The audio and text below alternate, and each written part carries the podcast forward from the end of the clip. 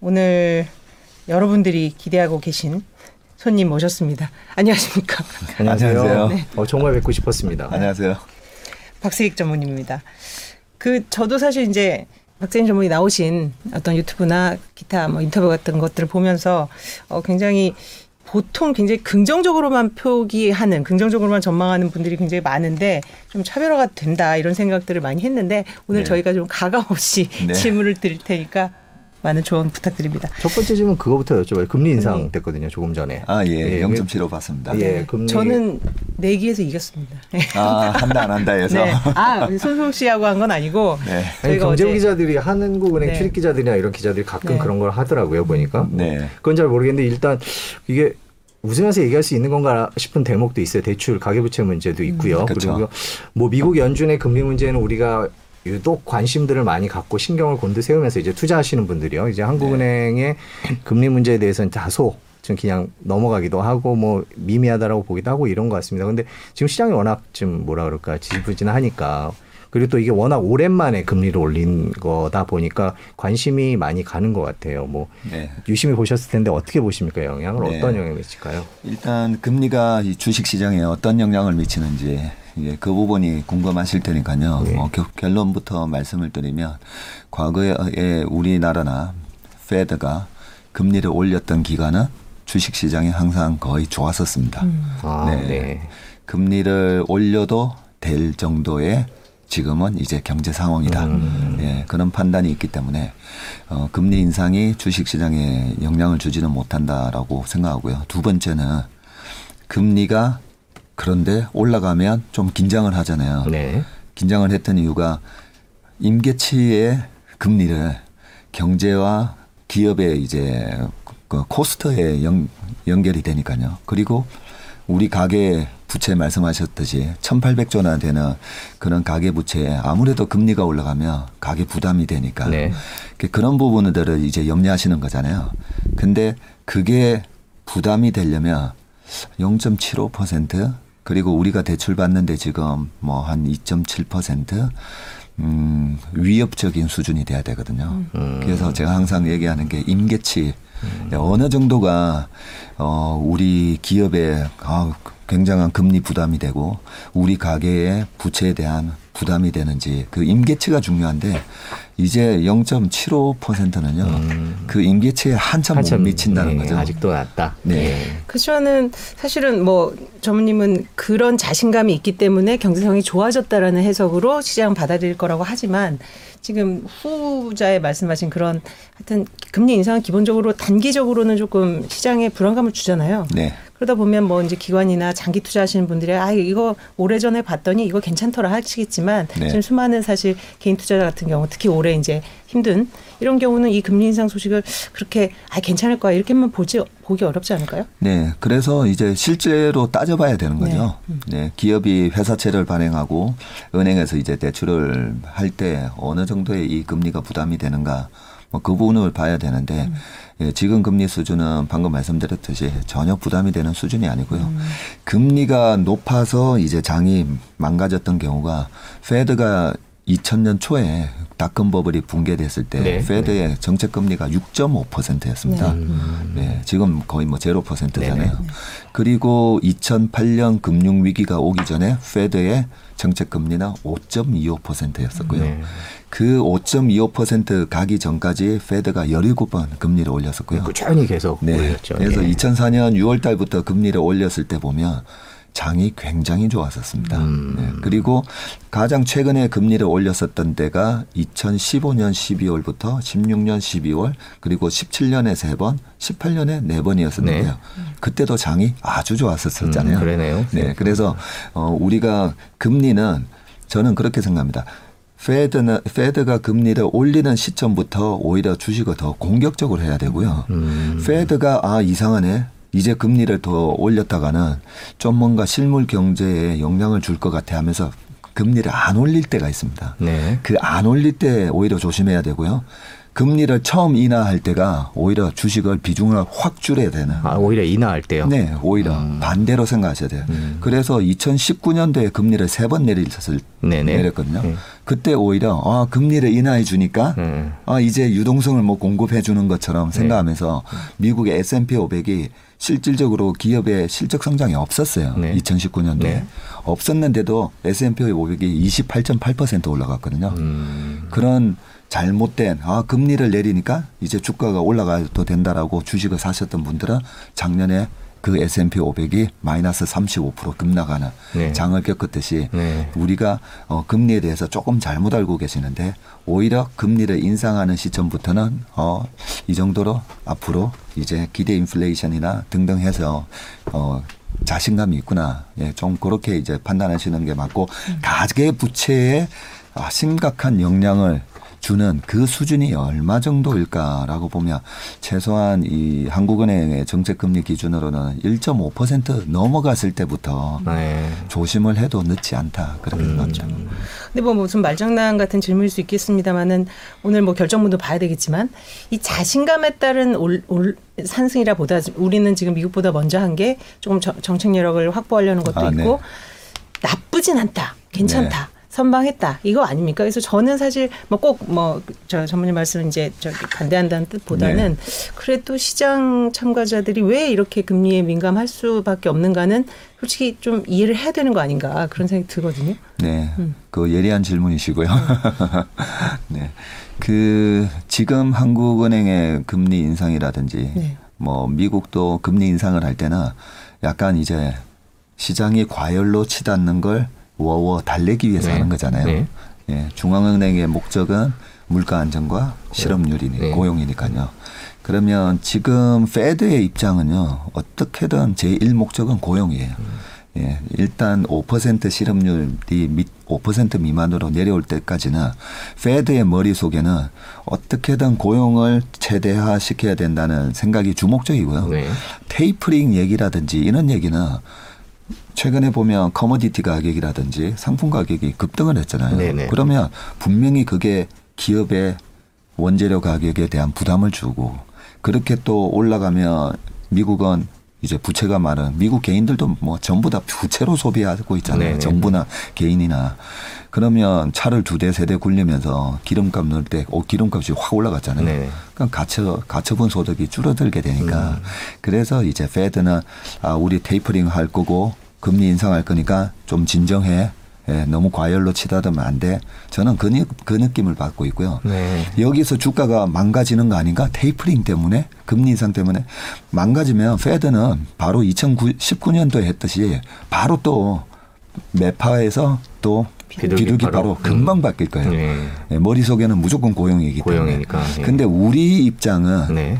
우리 한국은행 입장에서는 지금 어, 물가 상승이라든지 집값 상승이 너무 이제 참 큰 문제잖아요. 네, 그렇죠. 예, 그 부분에 있어서 어쩔 수 없이 이제 금리를 좀 올려야 되는 뭐 경제에 대한 자신감이라기보다 네. 예, 이제 부동산의 이 과열 이런 부분에 좀 진정시키기 위한 네, 그런 목적의 금리 인상이 좀 더 강했다라고 생각합니다.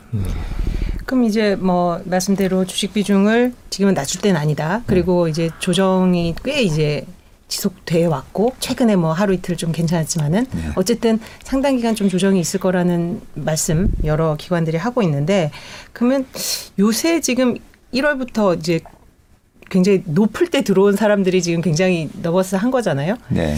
전반적으로 어떻게 좀 장을 올해 장을 좀 전망을 해야 될까요? 네. 우리가 시장을 뭐 정확하게 예측하는 거는 어렵습니다. 네. 어렵지만 분명히 분명한 거 하나는요. 어, 주식이든 부동산이든 무조건 싸게 사야 되잖아요. 아, 네, 그렇죠. 네, 그 싸게 사는. 기회는 어떨 때 주냐면요. 템플턴이 얘기했지만 비관적이어야 돼요. 음, 비관적. 그러면 비관적일 만한 무슨 이슈가 있어야 되잖아요. 네.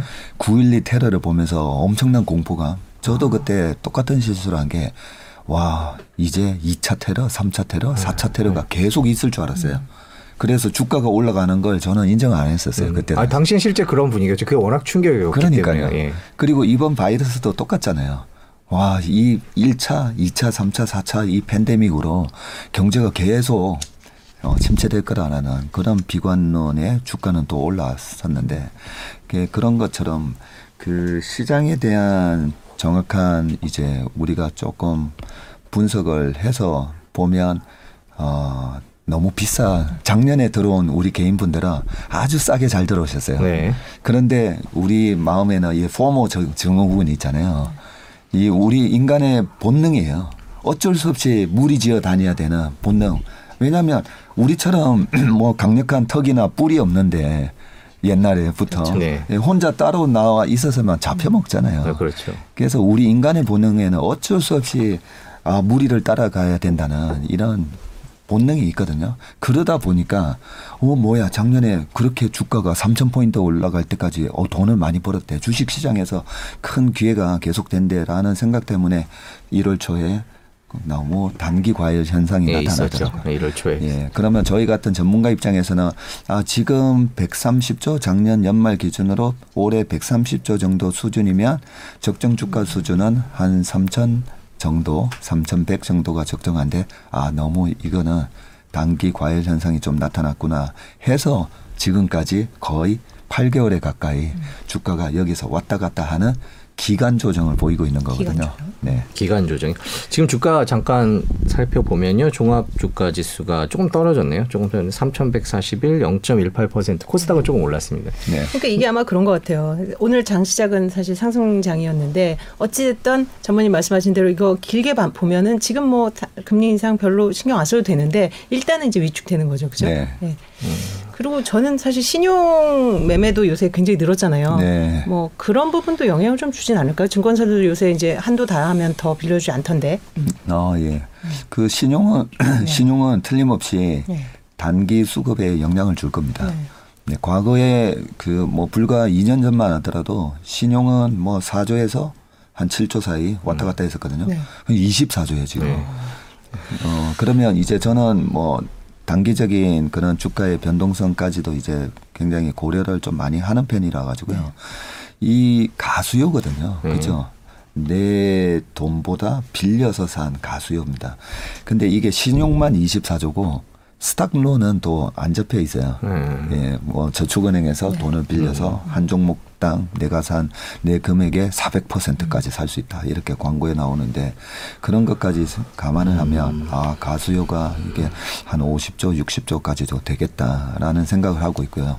그런데 이런 신용과 stock loan에 대해서는 반대매매 규정이 있지 않습니까? 네, 그렇죠? 있죠. 주가가 일정 수준 이상 떨어지면 떨어지죠. 돈을. 빌려준 증권사나 저축은행에서 손실이 안 나기 위해서 일정 수준의 담보 비율을 지키지 못하면 그걸 영어로는 이제 margin call이라고 네. 그러죠. 마진을 더 채워라. 증거금을 더 채워라.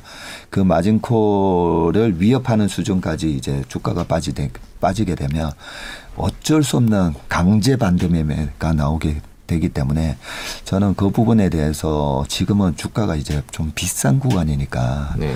올해는 제발 레버리지 이렇게 신용 쓰지 마시고 네. 어, 강세장이 1년 반 됐으면 과거의 패턴을 보시면 강세장 1년 반에서 2년 사이에 또 짧은 조정은 늘 오거든요. 그런데 이 짧은 조정에 내가 내 계좌의 포지션을 잔뜩 신용을 써가지고 위험하게 만들어 놨는지 아니면 현금이라는 든든한 버퍼를 갖고 있으면 조정이 왔을 때 똑같은 조정인데 다르게 작용을 한다는 거죠. 음. 한 사람에게는 엄청난 위기가 될 거고요. 현금을 만들어 놓은 사람에게는 와 또 싸게 살 기회를 주네. 그런 게 달리 작용을 하기 때문에 지금은 자금 관리가 중요한 때입니다. 음. 그래서 현금 비중을 한 30%를 갖고 있으면 9월, 10월 달에 뭐 추석이라는 또 연휴가 있고 네. 우리나라 시장엔 분명히 연휴 효과가 있거든요. 아, 예. 네. 예. 그리고 또 우리나라에만 있는 대주주 과세 요건이라는 네. 아, 대주주 과세 여건이 네, 그 연말 되면 맞습니다. 예. 그 무슨 내용인지 잠깐 설명. 아, 말 나온 김에 그러면 예, 그 얘기를- 과세 그럼 9월, 10월 얘기를 해볼까요? 연휴 네. 연휴 때문에 9월은 지금 방금 현금 얘기를 조금 해주셨는데 네. 이제 9월은 연휴 효과, 10월은 대주주 과세 관련된 것들 이제 네. 그런 것들이 위기가 될 수 있다라고 보시는 건가요? 그게 단기 조정에 단기 조정에. 예, 빌미가 되는데 네. 그래서 이 신용을 과다하게 쓰고 계시는 분들은 조금 줄여놓으라는 거죠. 아, 그럼 구체적으로 그리고 좀 설명을 해주시면. 네. 그리고 아 지금도 현금이 좀 있는데 살까 말까 하시는 분들은 그런 기회를 한번 음. 이용을 해보시라는 거죠. 반드시 그때 빠질지는 모르겠지만 이게 마치 우리나라의 24기 절기처럼 네. 희한하게 그게 영향을 미치는 요인이 있는데 그 왜 어떻게 영향을 주는지 메커니즘을 설명을 드리면 어, 주가가 쌀 때는요. 싸면서 이제 올라오는 시장에서는 누구나 살려고 하잖아요. 네. 살려고 하면 연휴 동안에 아 연휴 동안에 미국 시장이 또 급등을 하고 그러면 내가 연휴 지나고 나면 주가가 오히려 갭 상승을 해서 더 비싸게 사야 될 것 같기 때문에 네. 오히려 장이 아주 강한 장에서는 아, 내가 미리 사놓고 가야지 이런 심리로 바뀌고요. 음. 그런데 지금 3,300 이상 갔다가 3,060 갔다가 지금 불안하잖아요. 네. 불안한 시장이면 아 연휴 사이에 또 무슨 일이 벌어지는 거 아닌가? 그런 우려 때문에 2017년 9월 같은 경우에는 트럼프가 당선되고 1년이 안 됐을 시절, 시절에 네. 그때 트럼프랑 김정은 북한의 김정은하고 엄청 어르렁거렸잖아요. 네, 그렇죠. 그 어르렁거리는 것 때문에 저희 아버지도 그러셨어요.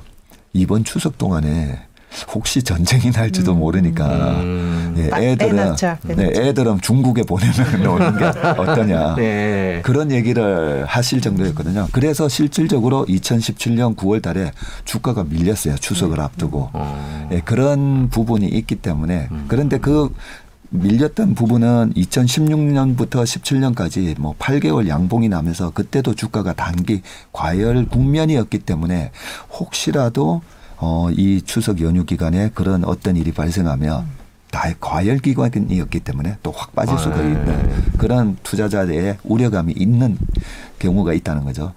그렇기 때문에 이번 추석 때도 지금 만약 지금 뭐 4천 가는 장인데 뭘 걱정을 해 이런 분위기면 조정은 안 올 거예요. 네. 그런데 지금 장은 알 수가 없는 거잖아요. 미국 시장도 어떻게 보면 어 4,400, 뭐 지금 최근에 어떤 미국의 큰 IB는 4천까지도 빠질 수 있다 이런 얘기도 하거든요. 네. 그래서 연휴 주, 주식 시장의 투자자들이 제일 싫어하는 거 불확실성. 네. 네. 연휴 동안에 어떤 일이 벌어질지 모르는 불확실성 때문에 항상 빠지는 경우가 있으니까 조금 현금을 가지고 계신 분들은 그 추석을 앞두고 한번 노려 보실 만 하고요. 또 이제 대주주 가세 요건. 네. 네. 대주주 가세 요건은 여기에 스토리를 조금 말씀드리면 아니 할아버지 할머니 그리고 뭐 우리 아들 뭐 이렇게 뭐 다 며느리까지 다 합쳐서 삼성전자를 10억만 더 10억만 갖고 있어도 대주주가 되는 거예요. 네. 예, 삼성전자 550조 그 어마어마한 시총에 예, 직계가족 다 합쳐서 10억 들고 있으면 너는 대주주니까 1년 안에 팔면요. 33% 세금을 내야 되고 네. 예, 1년 지나서 팔아도 22% 세금을 내야 되는데 아니 벌었으니까 당연히 세금 내는 건 맞지 않냐. 예, 그게 2023년부터는 그렇게 바뀌는데 지금은 뭐 10억을 벌었던 30억을 벌었던 연말 전에만 팔면 돼요. 네. 그냥 그게 합법적인 절세 방법인데 누가 안 팔겠습니까? 그죠? 그래서 그 매물이 이- 나올 수밖에 네. 없고. 이 대주주 과세 요건이라는 거는 원래는 대주주들이 차명 계좌를 이용하거나 해서 그 내부자 정보를 이용해서 나쁜 짓 하지 말라고 만들어진 법이었어요. 네. 처음에는 50억 이상이세요. 음. 한 주, 한 주식에 50억 이상을 갖고 있는 사람들은 대주주로 분류해서 하다가 이게 계속 내려오면서 지금은 이제 말씀드렸듯이 직계 가족 다 합쳐가지고 하는 식으로 조금 불합리하죠. 네. 네. 그리고 연말 전에만 팔면 또 세금 안 하니까. 내니까. 그러면 연말 전인데 왜 10월이냐는 거죠. 아니 연말 전에 12월 달에 팔면 되잖아요. 그러면 12월 장이 약하면 되는데 여기에 해당되는 그런 슈퍼겜이나 그렇게 한 종목을 왕창 이래 투자할 수 있는 거액 자산가들이 그동안에 12월 달에 팔려고 하니까 전부 다 다 12월에 몰려서 파니까 아 나는 내년부터 반드시 조금 11월에 빨리. 팔아야지. 아, 조금 일찍 팔아야 되겠다. 네. 예. 그리고 11월에 빠지니까 나는 내가 정말 내년에는 무조건 10월에 판다. 제가 실제로 그 얘기를 들었어요. 네. 그러다 보니까 예. 자꾸 당겨져서 10월, 11월에 좀 많이 빠지더라고요. 음. 예, 그러면 그 대주주들이 정말 어떤 conviction buy라 해가지고 정말 공부를 많이 해서 산 슈퍼개미들이 많이 해서 산 좋은 주식들이거든요.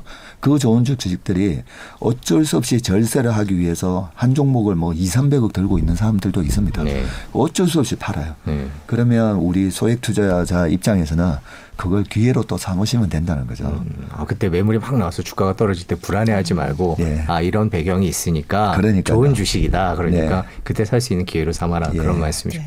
그 증권가에 보면 그런 얘기가 있는 10월에 사서 5월에 팔아라 네. 그런 얘기가 있습니다. 우리나라도 그게 잘 맞나요? 10월? 그게 우리나라도 좀 잘 맞더라고요. 네, 아, 그런가요? 네. 그 대주주 과세 요건도 있다 보니까 네. 10월 말이나 11월에 사면 거의 이제 좀 바닥에 사는 네. 그런 효과가 있고요. 그리고 1, 2월 달에 되면 또 모든 회사들이 이제 비전을 제시하잖아요. 네. 나라도 비전을 제시하고 그래서 분위기가 좋습니다. 1, 2월 달에. 음. 그래서 항상 연초에 이제 주가가 강하고 코스닥 같은 경우 보면 1월 달 주가 상승률이 거의 100%에 가깝게 나와요. 음. 음, 그런 효과들이 있기 때문에 어 10월 말에 사서 5월 달에 파는 그걸 이제 할로윈 전략이라고 하는데요. 10월 말에 아, 할로윈 할로윈이 전략. 있으니까 예. 예, 그거는 우리나라에만 있는 현상이 아니라 예, 그 할트의 강한 곳이라는 분이 이제 백 테스팅을 해놓은 거 보면 독일이든 미국이든 희한하게 음. 예, 그 전략이 그냥 1년 내내 투자하는 전략보다는 네. 수익률이 높다는 걸 알 수 있습니다. 네.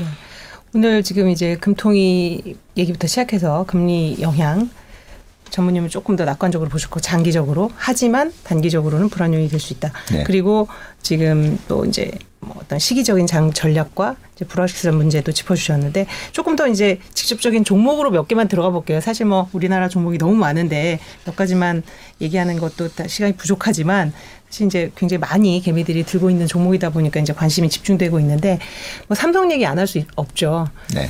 이제 엊그제 투자 계획을 내놨고 네. 뭐 이제 예상은 했었습니다만 규모도 음. 키웠고 뭐 조금 구체성은 떨어진다는 얘기도 있지만 그거야 이제 뭐 정해지는 대로 나올 거고요. 이게 어느 정도 이제 그 단기적으로 좀 외국인도 사서 뭐 이것 영향이냐 뭐 하- 하긴 했는데 어떻게 보세요, 삼성은?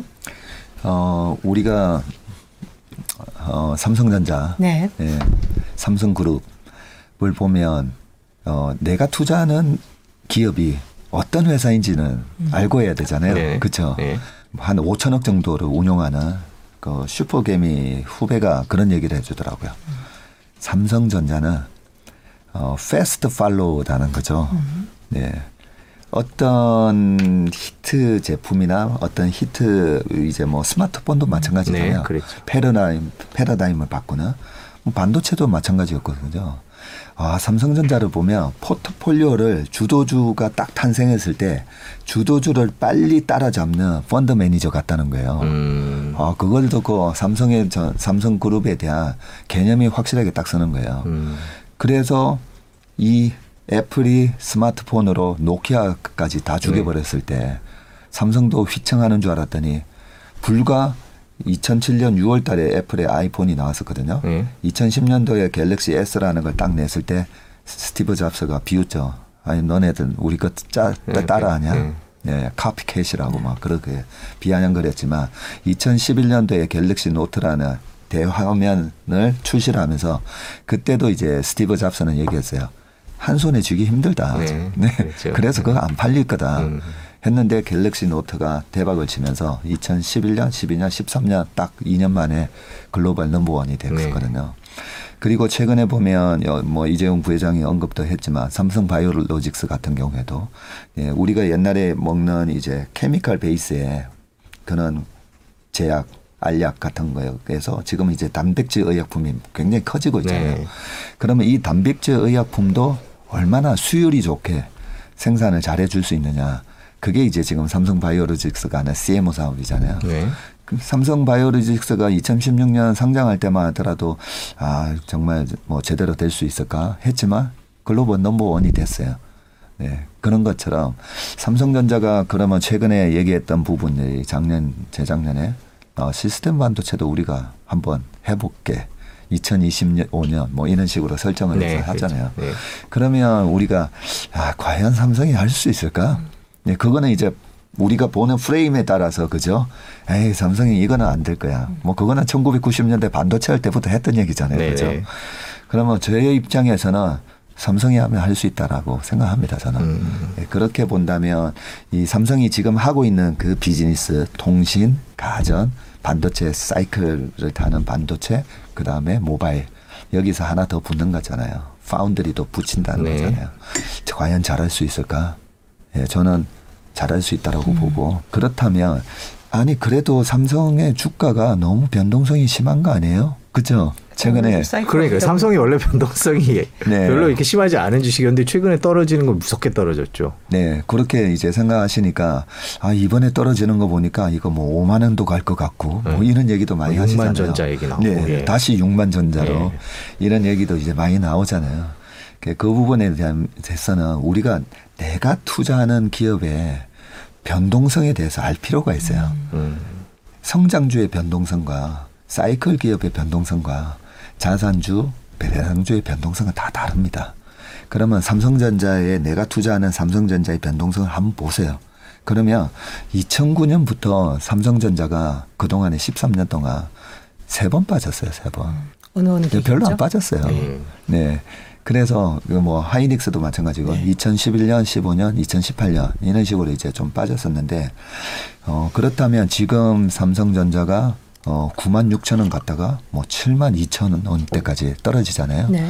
그러면 장기적으로 우리가 삼성전자의 어, 차트를 한번 보시면 저는 항상 이제 10년 차트를 늘 보거든요. 네. 내가 투자하는 기업의 이 변동성 10년 어떻게 되는지 장기적으로 아주 인플레이션을 해치하면서 차근차근 올라가는 주식이에요. 하지만 주식이기 때문에 변동성은 있는 겁니다. 그래서 애플과 같은 주식, 뭐 아마존과 같은 주식도 다 마찬가지예요. 고점 대비 20%는 언제든지 빠져요. 네.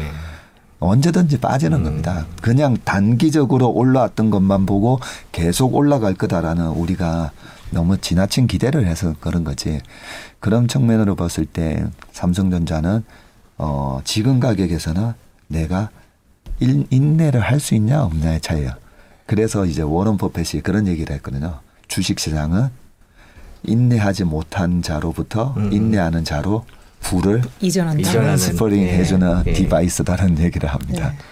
그 진짜 삼성전자에게 한 가지만 더 여쭤보면 이제 말씀하신 대로 그런 어, 우리나라 국민들 중에 특히 개미 투자자분들의 많은 분들이 삼성전자에 대해서 실제로 연구도 많이 하시고 그 공부도 같이 네. 하시는 그런 유튜버들도 많거든요. 보면 확신을 갖고 있는데 이번에 계속 8만 원 밑으로 이제 7만 9천 원, 7만 8천 원, 7만 10천 원 그럴 때마다 조금씩 더 사시는데 이게 7만 5천 원 뭐 이렇게 떨어지니까 무서운 거죠. 네, 무섭죠. 그러니까 현금이 있더라도 지금 사야 네. 돼, 조금 이따 사야 돼. 이런 네. 고민들이 솔직히 전문가들도 어디까지 떨어질지는 모르죠. 모르실 것 네. 같아요. 그럴 때는 어떤 전략을 펴시는지 아마 그게 지금 현금을 들고 있어도 삼성전자를 내가 더 사고 싶어도 망설이고 어, 지난번에 7만 9천 원에 조금 샀는데 네. 오늘 또 떨어지고 나니까 아, 더 기다렸어야 됐나? 그럼 오늘 못 사는 거거든요. 그렇죠. 예, 그런 분들은 어떻게 하면 좋을까요? 네. 그런 분들한테 제가 얘기하는 게 있어요. 예. 내가 주식을 살 때 너무나 확신이 들어서 9만 원에 사시는 분들은 바로 11만 원, 12만 원 가는 줄 알고 아마 사셨을 네. 거예요. 그리고 모- 모든 사람들이 1월 초에 막 삼성전자 산다고 다 뭐 붐이었으니까 그죠? 모든 사람들이 샀기 때문에 내가 살 때도 전혀 안 무서웠을 거예요. 네. 그래서 주식은요, 내가 무서운 공포감만큼 수익이 난다라고 보시면 돼요. 아, 무서운 만큼. 공포감과 수익은 반비례한다고 반비례한다. 보시면 되고 단지 여기서 이제 중요한 거는 내가 투자하는 기업이 블루칩이냐 quality 주식이냐 좋은 위대한 기업이냐 네. 그거는 반드시 생각하셔야 되고 네. 잡주를 사면서 아, 네. 내가 그렇죠. 무섭기 때문에 수익이 크게 날 거야 이거는 절대 이건 아닌 아니죠. 거죠. 예, 기업을 분류해서. 네, 그래서 우리가 그 quality 주식, quality 주식이나 블루칩을 사는 거는요 전략이 물타기 전략이 맞아요. 음. 아. 예, 떨어질 때 보면 무섭잖아요, 지금도. 네, 네. 그런데 지나고 보세요. 그런 좋은 위대한 기업은 아 내가 그때 샀어야 되는데. 그때 살 걸, 예. 더살 걸. 네, 예. 그래서 지금 같은 경우에 막 무서우실 거예요. 그러면 아 내가 이 무서운 것만큼 반드시 이제 수익이 날 거라고 그런 생각을 하고 사시면 될 것 같고 조금 전문가적인 입장에서 네. 저희가 살 때는 하이닉스가 15만 500원을 갔는데 얼마 전에 10만 원이 깨져요. 네, 깨졌었죠.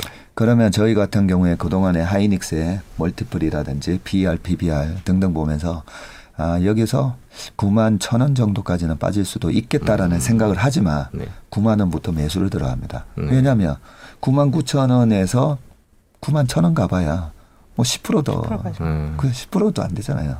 그래서 내가 투자를 들어갈 때 어, 항상 기대 수익과 리스크를 생각하고 해야 된다는 거죠. 네. 그러면 하이닉스 같은 거 9만 원대면 밑으로는 마이너스 10%고 위로는 네. 하이닉스의 또 그동안에 이제 변동성하고 보잖아요. 네.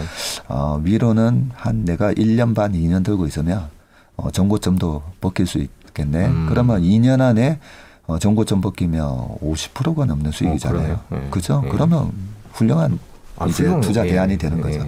그래서 항상 어, 내가 들어가는 시점에 여기서 손실 날 수 있는 폭과 확률 그리고 기대 수익 그렇게 비교를 좀 해보시면 삼성전자랑 하이닉스랑 여기서 뭐 밑으로 10% 예, 위로는 30% 이상 음. 예, 그러니까 한 1년 반 기준입니다. 아, 예, 예. 그렇죠. 예, 단, 단기간이긴 하죠. 반도체 업, 뭐 그렇죠. 이거는 사실은 뭐 이렇게 우상향할 수밖에 없는 수요 공급의 원리에 따라서는 네. 그리고 이제 특정하게 또 삼성이 가진 그런 유전자 fast follow로 성공할 수 있는 그런 부분을 감안하면 이것은 기다릴 만하다 네. 말씀해 주셨는데 현대차에 대한 질문도 요새 많이들 해요. 사실 네. 현대차도 초기에 엄청나게 올랐지 않습니까? 무슨 네. 애- 애플카 이슈도 있, 있었긴 했지만 네. 이거는 어떻게 봐야 돼요? 현대차도 분명히 그런 위대한 기업, 좋은 기업 뭐 네. 속할 것 같은데. 네. 현대차 같은 경우에 네. 보면 어 좀 아니 왜 2013년도 20한 8만 원 정도 갔던 주식이 왜 6만 원대까지 떨어졌을까? 네. 예, 모든 사람이나 기업이 잘할 때도 있고 못할 못할 때도 때 있는 있죠. 거잖아요. 그렇죠. 네. 그런 측면에서 2013년도에 있었던 한전 부지 예, 10조 5천억에 샀던 기부 체납까지 다 합치면 거의 그 12조라는 네. 자금을 그 12조라는 자금을 이제 한전 부지를 사서 그 동안에 또 그 공사도 못 했잖아요. 네, 그렇죠. 뭐 하루 이자가 300억이다 뭐 이랬던 것 같은데 그런 와중에 강력한 경쟁자 테슬라는 테슬라가 된- 네, 뭐 자율주행부터 하고 있었던 거죠. 그 그런 부분 때문에 뭐 꼭 현대차뿐만 아니라 뭐 포드나 GM 다 거의 뭐 기절하듯이 주가가 이제 네, 빠졌었죠. 그렇죠. 그러면 이 패러다임이 지금 바뀌는 거잖아요. 마차에서 1910년, 20년도에 이제 자동차로 바뀌면서 포드, GM 같은 주가들이 엄청나게 올랐던 것처럼 네. 이제 전기차로 이제 패러다임이 바뀌는데 이 바뀌는 패러다임을 스마트폰의 혁명에서 애플을 빠르게 쫓아갔던 삼성전자와 같은 DNA가 있는가? 음. 예, 그 저는 그게 중요하다고 보거든요. 음. 그런데 제가 운전하다 보면 오, 오른쪽에 그 네오랑 그다음에 기아에서 나온 차 뭐죠? 네, 전기차. 전기차? 네. 네, 전기차. 아이오닉 말고. 아, 아이오닉이나 네, 아이오닉 이래 현대차. 보면 현대차가. 현대차 아이오닉이죠. 예. 아, 그런가요? 예, 예. 아, 저 아이오닉으로 좀 바꿔야 되겠다. 아. 아, 예, 이쁘더라고요. 네. 저도 요즘에 눈에 많이 띄는데. 저는 운전을 해 봤습니다. 근데 생각보다 괜찮았어요. 예. 어, 예. 그래서 우리가 2004년도에 제가 아반떼를 저희 아파트 주차장에 봤을 때 BMW인 줄 알았어요. 디자인이 네, 네, 너무 네. 예뻐서 네. 그때 이제 디자인에 또 네. 큰 업그레이드가 네, 있었잖아요. 있었죠. 네, 그런 것처럼 어, 이 B2C잖아요. 예, 자동차는 소비자가 우리가 소비자가 돼 볼 수 있기 때문에. 물론 어떤 소비자는 아 나는 람보기니가 제일 좋아, 포르쉐가 제일 좋아, 예, 뭐 그런 분도 있지만 이건 대중적인 이제 제품으로 따졌을 때 얼마나 이제 팔릴 수 있느냐 차원에서 아 현대 기아차가 빨리 쫓아오고 있구나 전기차에서. 그러면 이제 우리가 그렇게 얘기할 수 있죠. 아니 지금 뭐 애플은 스마트폰만 아니라 예, 앱스토어라는 또 엄청난 또 iOS 아, 그 OS가 있으니까 거기서 이제 서비스 매출이 나오기 때문에 엄청난 영업이익률이 나오는 것처럼 테슬라는 자율주행이 있잖아. 네. 예, 물론 그렇기 때문에 시가총액이 차이가 700조 그렇게 하는. 거예요. 예, 그렇죠. 예, 그거는 시장에 다 반영이 되어 있습니다. 되어 있는데 그 애플의 OS에 맞서서 안드로이드라는 게 있듯이 음, 음.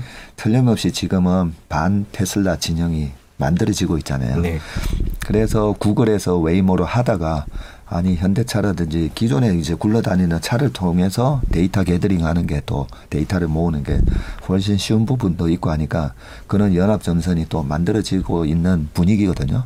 예, 그렇다면 뭐 자율주행에 대한 소프트웨어를 잘하는 테슬라는 당연히 그 valuation을 받는 받, 받는 게 맞고요. 네. 그 프리미엄을 받는 게 애플처럼 맞고 하지만 현대 기아차가 어 예전에 PBR이 순자산 대비 0.3까지 빠졌었어요. 네. 그거는 망한다는 음, 얘기였거든요. 그렇죠. 그게 그 이제 되면. 현대차가 100까지 왔다가 지금 0.7 얼마예요. 음. 여전히 순자산 대비해서는 저평가 받고 저평가돼. 디스카운트를 아직까지는 우려를 하고 있어요. 음. 그게 이제 시장에 반영이 되어 있는데 제가 봤을 때는 뭐 보스턴 다이내믹스라는 그런 네. 로봇 회사도 인수하고 그래서 정의선 회장님의 그 CEO의 능력이라든지 어떤 자질 이런 거 봤을 때는 어, 굉장히 존경스럽고요. 어, 따라잡을 수 있을 것 같아. 음. 네, 좀 그런 믿음이 들기 때문에 이 가격대에서도 역시나 마찬가지로 저는 잘 모아가는 전략. 예, 이 부분 현대차 역시도 뭐 조금 비싼 가격에 잘못 사신 거잖아요. 네, 그렇죠. 예, 하셨지만 지금은 이제 가격이 싸지고 있잖아요. 그 여기서는 무서워할 게 아니라 뭐 월급 나오는 걸로 저는 모아가셔도 된다라고 생각합니다. 현대자동차 담당 저희는 좀 저는 뭐 물론 뭐. 비난 비판은 아니 비판 네, 비판을 위한 비판은 팀장. 아니지만 네. 좀 반, 반론 그 이번에 이제 반도체 수급 문제 이런 것도 사실은 뭐 글로벌리 다 닥친 거지만 아직까지도 제대로 해결은 못한 걸로 지금 보이고 실제로 그래서 C에서는 엄청나게 기다리는데 지금 적절한 수급이 이루어지지 않고 있고요. 뭐 비용적인 측면도 사실 많이 팔리는 것보다 비용 원가 상승이 오- 높아지게 되면 아무래도 이익률에 있어서는 영향을 줄 거고 그런 네. 부분이 이번에 어찌 보면 진검 승부에서 아 우리는 이런 어, 경쟁력이 있어라고 할 수 있는 기회였는데 그 부분을 못했다는 건 저는 굉장히 좀 아쉽게 생각하는데요. 음. 그런 뭐 아쉬움이나 예. 예. 근데 그런 거는 뭐 네. 모든 기업들이 좀 다. 가지고 있으니까요. 주가는 이제 이 top-down 아그그 제일 top line이라고 해가지고요. 매출이 증가하는지 뭐 이 부분은 좀 많이 중요시하는데 PQ라고 하죠. 예, price 곱하기 Q인데 판매량인데 어, 과거에 이제 자동차의 주가가 올라갈 때 보면 프리미엄급 제품이 나오는지 그게 중요한 거거든요. 네. 그래서 예전에는 소나타가 베스트셀러카였잖아요. 근데 어느덧 이제 그랜저로 넘어가고 최근에는 현대차 같은 경우 그러면 제네시스 시리즈가 이제 장판이고 네네. 그러면 ASP라고 해가지고죠. Average Sales Price라고 하는 평균 판매 단가가 올라가면서 소위 말해서 매출이 계속 올라가는 음. 거거든요. 그래서 어 우리가 투자를 할 때 조심해야 될 기업 중에 하나는 계속 어쩔 수 없이 가격을 낮춰야 되나. 음. 예, 물가 상승을 반영하지 못하는, 못하는. 그런 라면, 기업을 라면. 네, 그런 기업은 피해야 되는데 그런 기업 중에 하나가 우리 옷 같은 거. 네. 예, 옛날에 삼보 컴퓨터 이런 것도 망했던 이유가 6개월 지나면 가격이 그렇죠. 계속 네. 떨어지잖아요. 음, 내렸어야만 했죠 네, 가격을. 그렇기 때문에 저희 뭐 옛날에 뭐 우리가 옷 도 보면 어 결혼식 할 때 뭐 이제 옷 한 벌 해준다 하면 그때도 40만 원, 50만 원이었는데 지금, 제가 이것도 뭐 30, 30만 원에 샀어요. 네. 30년이 지났는데 네. 이 인플레를 전혀 반영하지 못하는 원가 반영률 그러니까요. 이런 부분은 음, 네, 위, 조심해야 되는데 우리 자동차 회사들 보면 어 계속 ASP도 올라가고 음. Q도 어, Q가 이제 폭발적으로 늘어가면 제일 좋은데 2009년, 10년, 11년도 그 차화정 장세가 있을 때는 네네. 현대 기아차가 4% 북미 시장 점유율에서 거의 9%까지 갔었어요. 그런데 그때는 이제 든든한 아주 우군이 있었는데 환율이 있었습니다. 아. 원현 환율이 1,500원까지 올라가면서 일본 차의 가격 경쟁력을 확 음. 떨어뜨렸던 그런 게 있었는데 지금 다행스러운 거는 그래도 원달러 환율도 아직까지 뭐 1170원. 그래서 저는 조금 테이퍼링이라든지 여러 가지 약간 노이즈가 있어서 환율이 이렇게 1150원, 1200원 왔다 갔다 하면 사실은 너무 좋아요. 음. 그렇죠. 삼성전자나 현대차나 입장에서는. 조선업체나 오히려 좋습니다. 그래서 약간은 이런 노이즈가 저는 주식 시장에는 오히려 예, 더 긍정, 긍정적으로 작용하고 있다고. 그 스- 댓글을 저희가 잠깐 지금 실시간으로 저희가 라이브를 하고 있으니까 아, 네. 대부분 스즈기상님께서 스즈기상. 네그 자율주행 시장이 점점 커지는데 자동차 주식이 여전히 투자할 매력이 있는지 이렇게 물어봐 주셨는데 이게 전기차가 거품 아니냐? 너무 전기차 전기차 하는 거 아니냐? 과대 평가된 거 아니냐? 약간 이런 뉘앙스로 물어봐 주신 것 같아요. 이 네. 모빌리티 쪽은 다들 좋게 말씀하시는 것 같은데 역시 그렇게 생각하세요? 어떠세요? 어, 네, 정확하게 저는 지적해 주셨다고 보고요.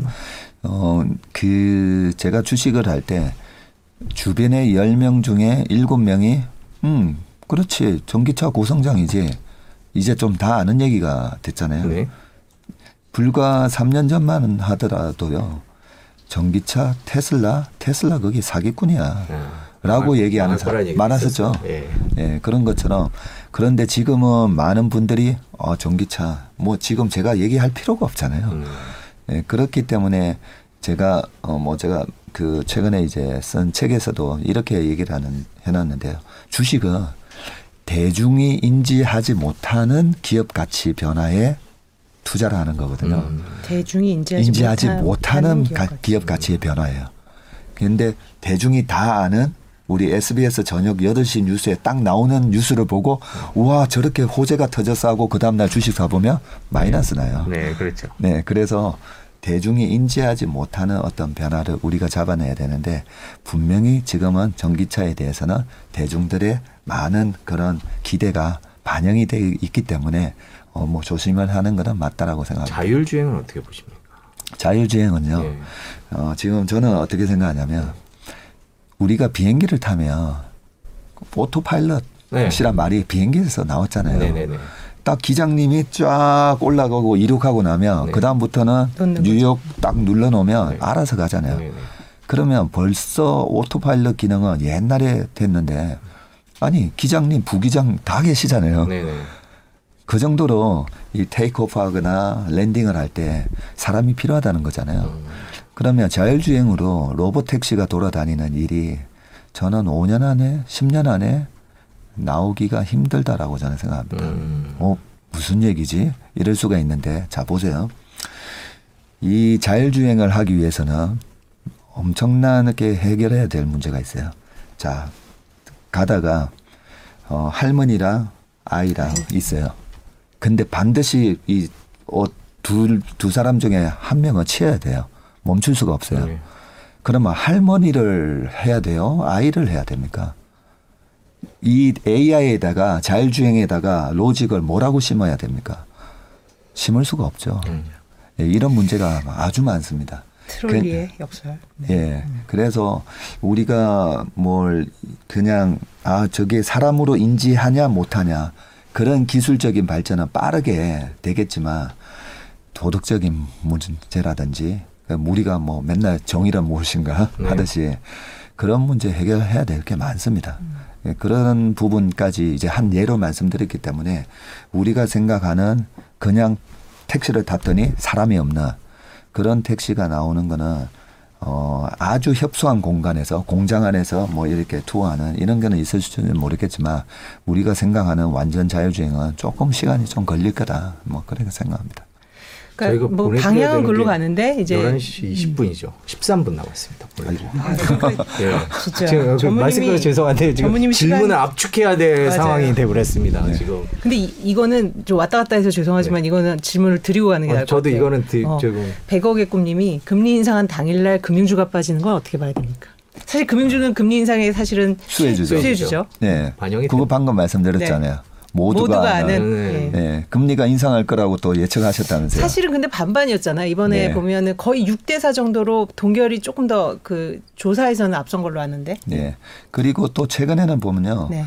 그런 뉴스가 나왔을 때 당일은 반대로 움직였다가 네. 또그 다음 날부터는 음. 또그 펀더멘탈에 영향을 미치는 방향으로 또 움직이기도 하더라고요. 음. 그래서 오늘 주가 빠진 거에 너무 그렇게 음. 어, 의미를 부여 안 하셔도 좀 될 것 같습니다. 그래서 저는 사실은 이렇게 전무님을 비롯해서 전문가들 모시면 항상 다 알려진 악재 낙재가 아니다. 이제 그런 말씀 해주시고 그래서 좀더더 일찍 봐라 뭐 이런 말씀. 근데 사실 이 개인 투자자 입장에서는 그게 그 문구는 알겠는데 이걸 네. 직접 어떻게 좀 더 일찍 보고 우리가 접할 수 있는 건 언론인데 네. 그런 팁을 좀 주신다면 어떤 게 있, 있을까요? 네.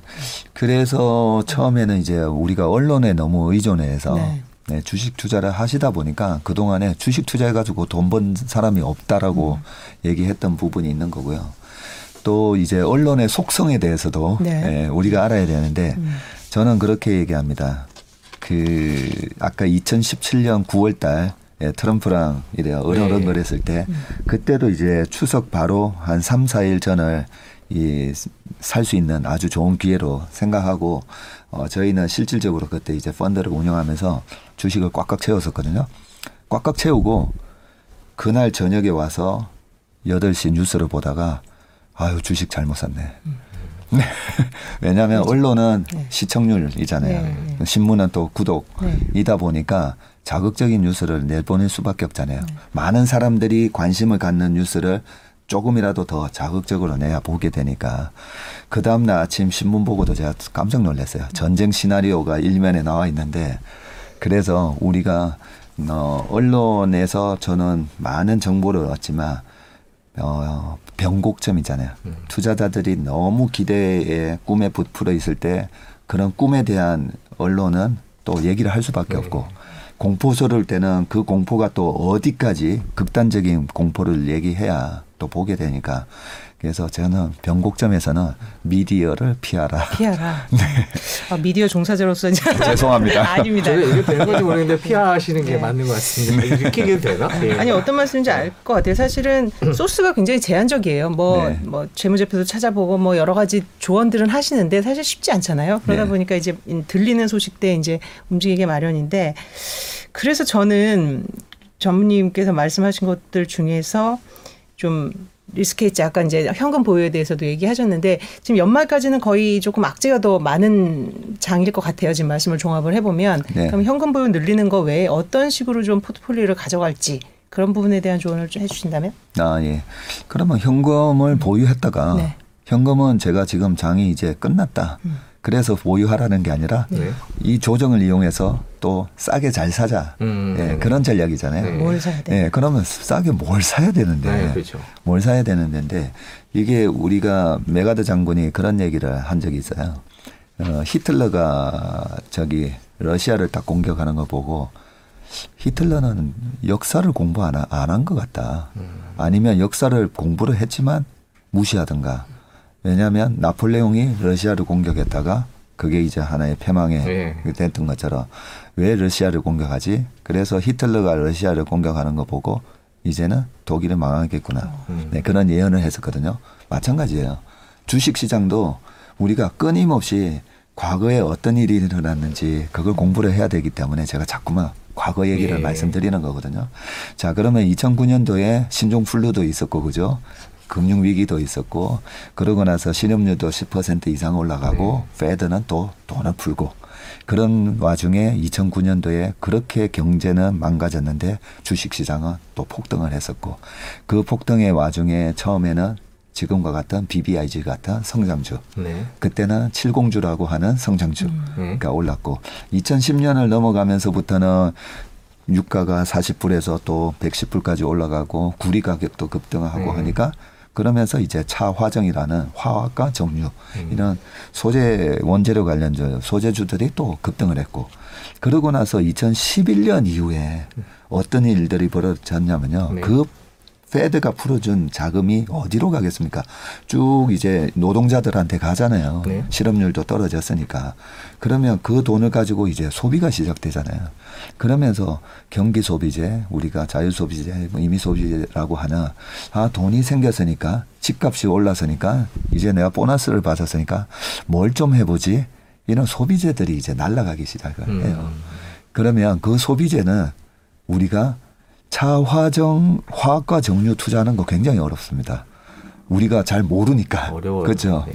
그런데 소비재는 아, 요즘 화장품 지금은 설화수지 그때 당시에. 아모레가 엄청나게 올랐었죠. 네, 아모레 엄청나게 올랐거든요. 우리가 알수 있어요. 음. 그때 2013년 정도에는 아마 하, 하유미팩이 있었죠, 그죠? 그 이후에 15년까지 마스크팩을 만드는 회사들 주가가 또 폭등을 했어요. 음. 그리고 삼성전자 써보면 알잖아요. 갤럭시 노트 써보니까 오 되게 괜찮네. 네. 예, 그 이거는 방금은 이제 우리가 소위 말하는 그 재화 goods에 해당되는 것만 말씀드렸는데 2011년에서 12년에 갈 때 SM 주가가 시가총액 2천억에서 1조 4천억까지 가거든요. 네. 소녀시대 네. 딱 집에 들어갔는데 소녀시대 CNN 뉴스 봤냐고 딱 묻는 거예요. 어, 뭔지 한번 보자고. 와, 우리나라 기업의 그런 컨텐츠가 동남아에서만 통하는 게 아니라 이제는 파란 눈에 네. 백인들도 열광하는 걸 보고 그 다음날 딱 왔어요. SM 식처총에 벌써 3천억까지 가 있더라고요. 이익은 110억, PER 30배지만 어, 이 모멘텀이 그게 반짝 끝나는 게 아니잖아요. 예, 그런 걸 보면서 SM 살 때 아니 SM 그거 뭐 지금 역사적으로 보면 너무 비싼 거 아니에요? valuation을 보라 했지만 momentum이 globalization momentum이 터졌던 거잖아요. 그래서 앞으로 지금 2021년 하반기 22년 23년까지는 계속 이 소비재에서 히트 상품을 내는 기업들의 주가가 빵빵빵 올라가는 장이 될 겁니다. 그런데 그게 어렵지 않다는 거죠. 찾을 우리가. 알 수가 있다는 주변에서. 거죠. 네, 주변에서. 그래서 우리나라의 제품인데 이좀 쉬운 방법은 우리나라에서 벌써 1, 2등을 하고 있어야 돼요. 1, 2등을 하고 있는데 외국에서 인정을 받기 시작할 때 음. 그러면 예를 들면 작년 코로나가 터, 터지기 전에는 우리나라 이 엔터테인먼트의 큰 변화 중에 하나가 있었죠. 기생충이라는 영화가 네. 아카데미상을 휩쓰는 네. 엄청난 그 momentum이거든요. 그- 그런 것처럼 우리의 방탄소년단 예, 엄청나잖아요.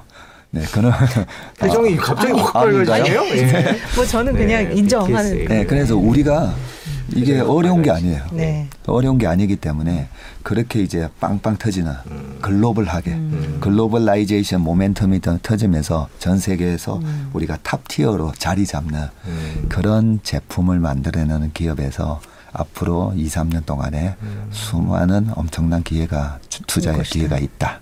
네, 그렇게 말씀드릴게요.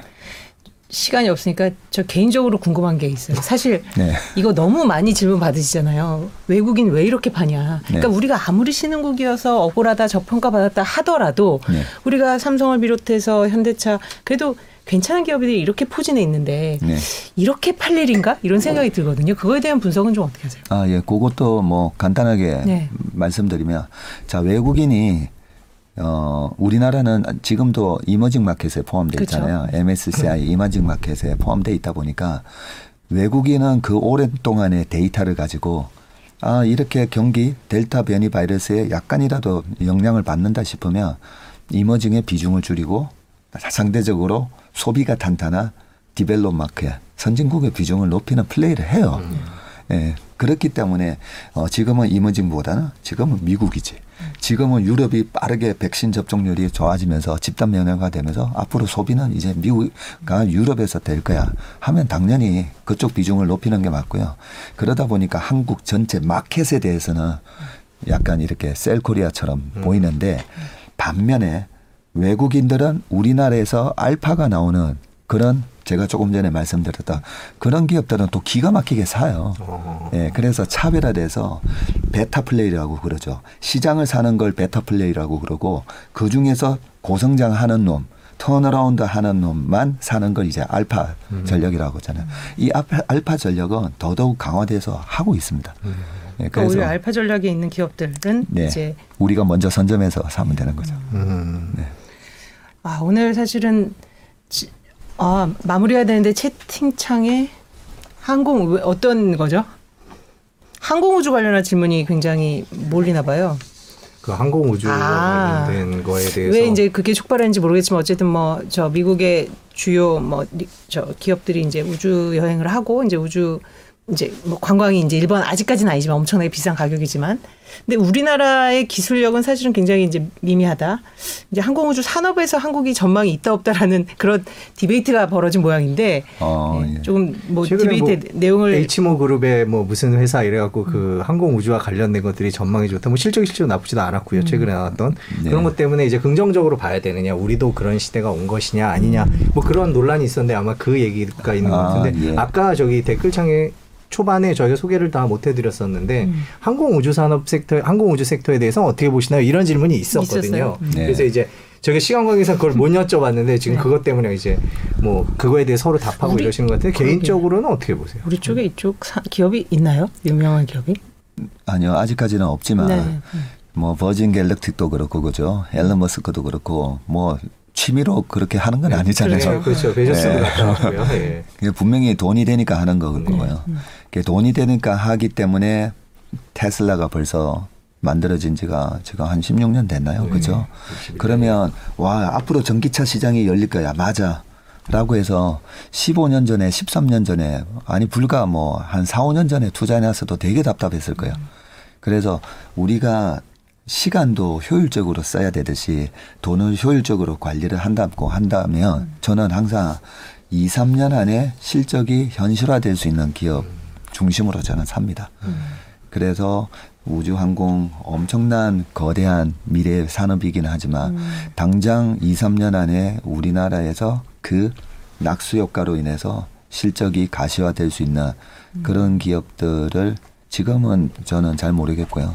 그 미국 기업을 사시는 건 괜찮을 것 같아요. 음. 뭐 그렇게 기업. 꿈을 갖고 음. 예, 묻어 놓으시면요. 예, 꾸준히 올라갈 거니까요. 투자의 본질이라고 책이 나왔습니다. 제가 시간이 없어서 저희가 너무 저기 왔다 갔다 막 합니다 그, 지금. 그 아니 저는 개인적으로 아니, 실제로 제가 방송을 되게 유튜브 방송 되게 많이 먹고 저그 축구 유니폼 입고 하신 것도 봤어요. 아, 네, 아니 그러세요. 무슨 어, 그 기자는 정말 대단한 것 같아요. 축구장까지 쫓아가서 네. 인터뷰를 하던데 뭐 또 그거를 간절한 사람을 좋아한다고 평가 어디서 평가하셨던 것도 제 기억이 네. 나는데 네. 축구도 되게 좋아하시고 근데 목소리가 실제 방송보다 훨씬 좋으세요. 저희가 오디오 전문가들이 저희는 SBS니까 지금요? 계신데 예, 지금 약간 목이 근데 쉬. 아 그 런데 네. 목소리가 되게 그 뭐라지 설득력 이 있는 목소리 저희가 어. 잘 전달해 드려야 된다라는 네. 생각이 막 들는데 그 겸손한 투자라는 게 전체적인 책 흐름에서 오늘도 네. 말씀하신 속에서 그런 걸 느꼈고요 저도 그거를 책에서 그렇게 강조하셨던 이유 그 한 가지만 꼭 듣고 싶었어요. 교만한 자가 네. 똑똑한 뭐 우리가 뭐 무식해서 뭘 잘 몰라서 그 주식 시장에서 터지는 게 아니고요. 교만해서 터지는 겁니다. 음. 예, 그래서 좀 저기 책에다가 어, 자연 앞에 겸손하라고 저희 아버지가 네, 하신 네. 얘기를 해놨지만 거대한 자연이에요. 예, 주식 시장은 정말 거대한 자연이에요. 아니, 무슨 자연이야? 우리가 그 세레겐티의 그 누우떼들 보면 누우떼가 자연이잖아요. 네. 이 어마어마한 투자자들 동물적 본능에 따라서 막 움직이고 있잖아요. 그 주식 시장은 자연이라고 보셔야 돼요. 그런데 우리 투자자도 내가 동물적 본능을 갖고 있잖아요. 네. 그 동물적 본능에 의해서 보면 시장이 좋아서 돈을 버는데 저도 그랬어요. 아, 내가 이제 주식에 대해서 좀 음. 어, 규제가 됐구나. 정확하게 고점이에요. 항상 그랬어요. 그래서 저는 제 입으로 늘 이 얘기, 이 얘기를 합니다. 주식 시장의 IQ는 2만, 제 IQ는 80. 음. 네, 항상 시장이 주는 메시지 겸허하게 받아들이고요. 그리고 주식은요, 어, 제가 보니까 귀를 열고 있는 사람이 돈을 버는 시장이지 똑똑한 사람이 돈을 버는 시장이 아닙니다. 네, 똑똑해서 귀를 닫고 있는 사람들이 너무나 이 주식 시장에서 처참하게 이렇게 아웃된 걸 너무나 많이 봤기 때문에 항상 귀를 열고 예, 겸손한 마음으로 해야 된다라고 생각합니다. 어, 얘기하면서도 또 겸손해져야 되겠다. 혹시 요즘 제가 이런 방송 다니면서 제 마음이 교만해진 거 아닌가? 갑자기 그런 생각이 좀 드네요.